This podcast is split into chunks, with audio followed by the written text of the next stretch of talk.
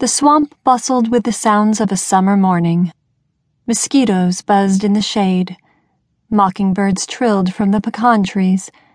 And in the distance, an outboard motor chugged toward the oyster beds and the shallow fishing waters of the Atchafalaya Basin.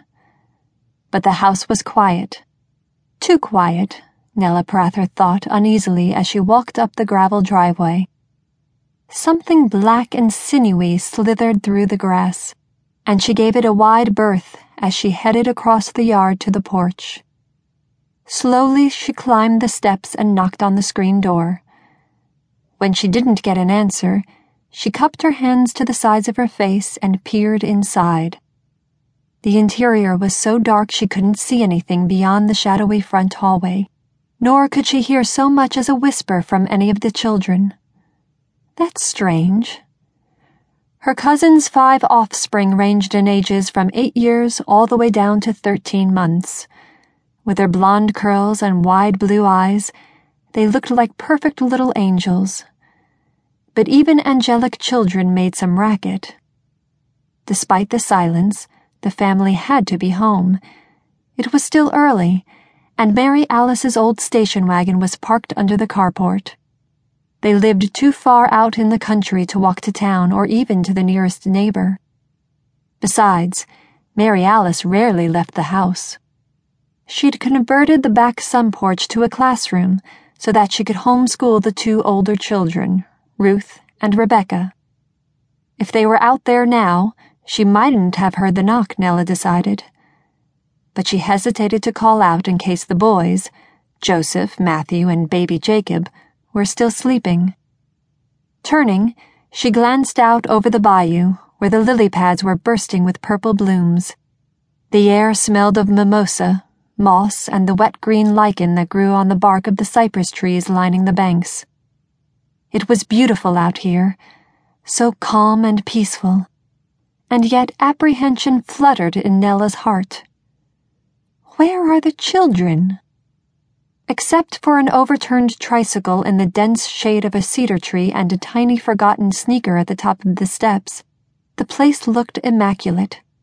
Baskets of ferns hung from the porch rafters, and the lawn was painted with patches of red and yellow four o'clocks and pink peonies. Nella couldn't imagine how her cousin managed to keep everything so orderly, especially now that her husband had left her. According to Nella's mother, he just up and walked out months ago, leaving Mary Alice to fend for herself and the children. Thank goodness she had a small inheritance from her father to fall back on, but that wouldn't last long, what with feeding and clothing five little ones. Nella worried how her cousin would cope once the money ran out. I should have come sooner. She's my own flesh and blood, and I couldn't be bothered to drive out here and lend a helping hand. But she and Mary Alice hadn't been close in years. Not since the summer Nella had come home from her first year at L S U to find her cousin engaged to Charles LeMay, a dark, taciturn man fifteen years her senior. Charles was extremely handsome, Nella would give him that. And she supposed there were some who might even consider him charming.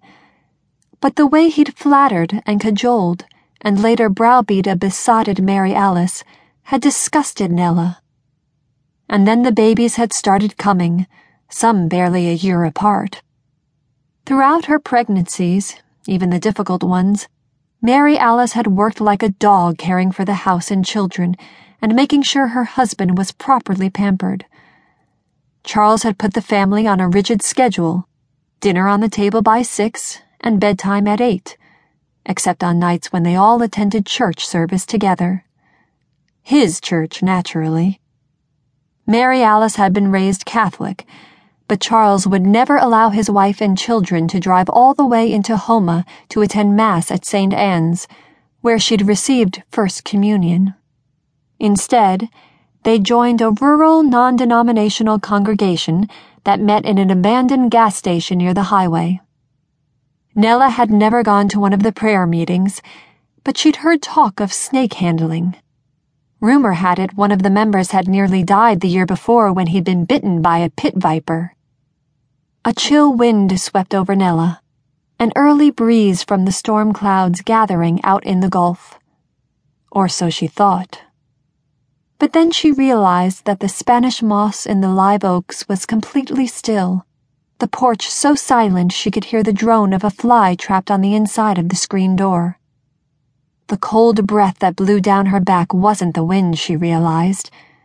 It was dread,